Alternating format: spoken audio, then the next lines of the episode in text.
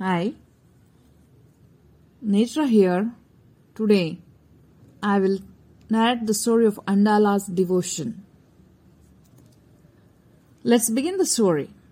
Like Krishna's gopis, Andala had conquered Vishnu by her love and devotion.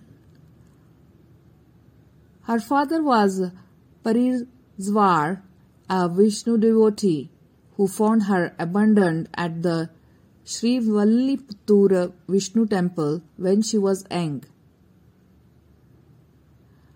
As she grew older, her love for Vishnu deepened. One day, Periyazhwar found her wearing the garland of the temple's deity.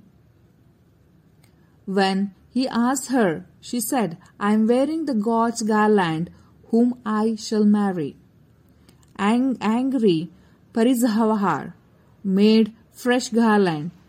That night, Vishnu appeared in his dream and said that he would only accept the garland that Andal had worn. Now, Periyazhwar understood her divine nature and offered her at the Ranganatha temple at Srirangam. Ranganatha is another name of Vishnu.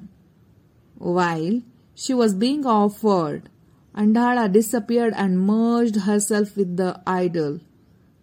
Andal is also known as, as a Goda or Bhuma Devi.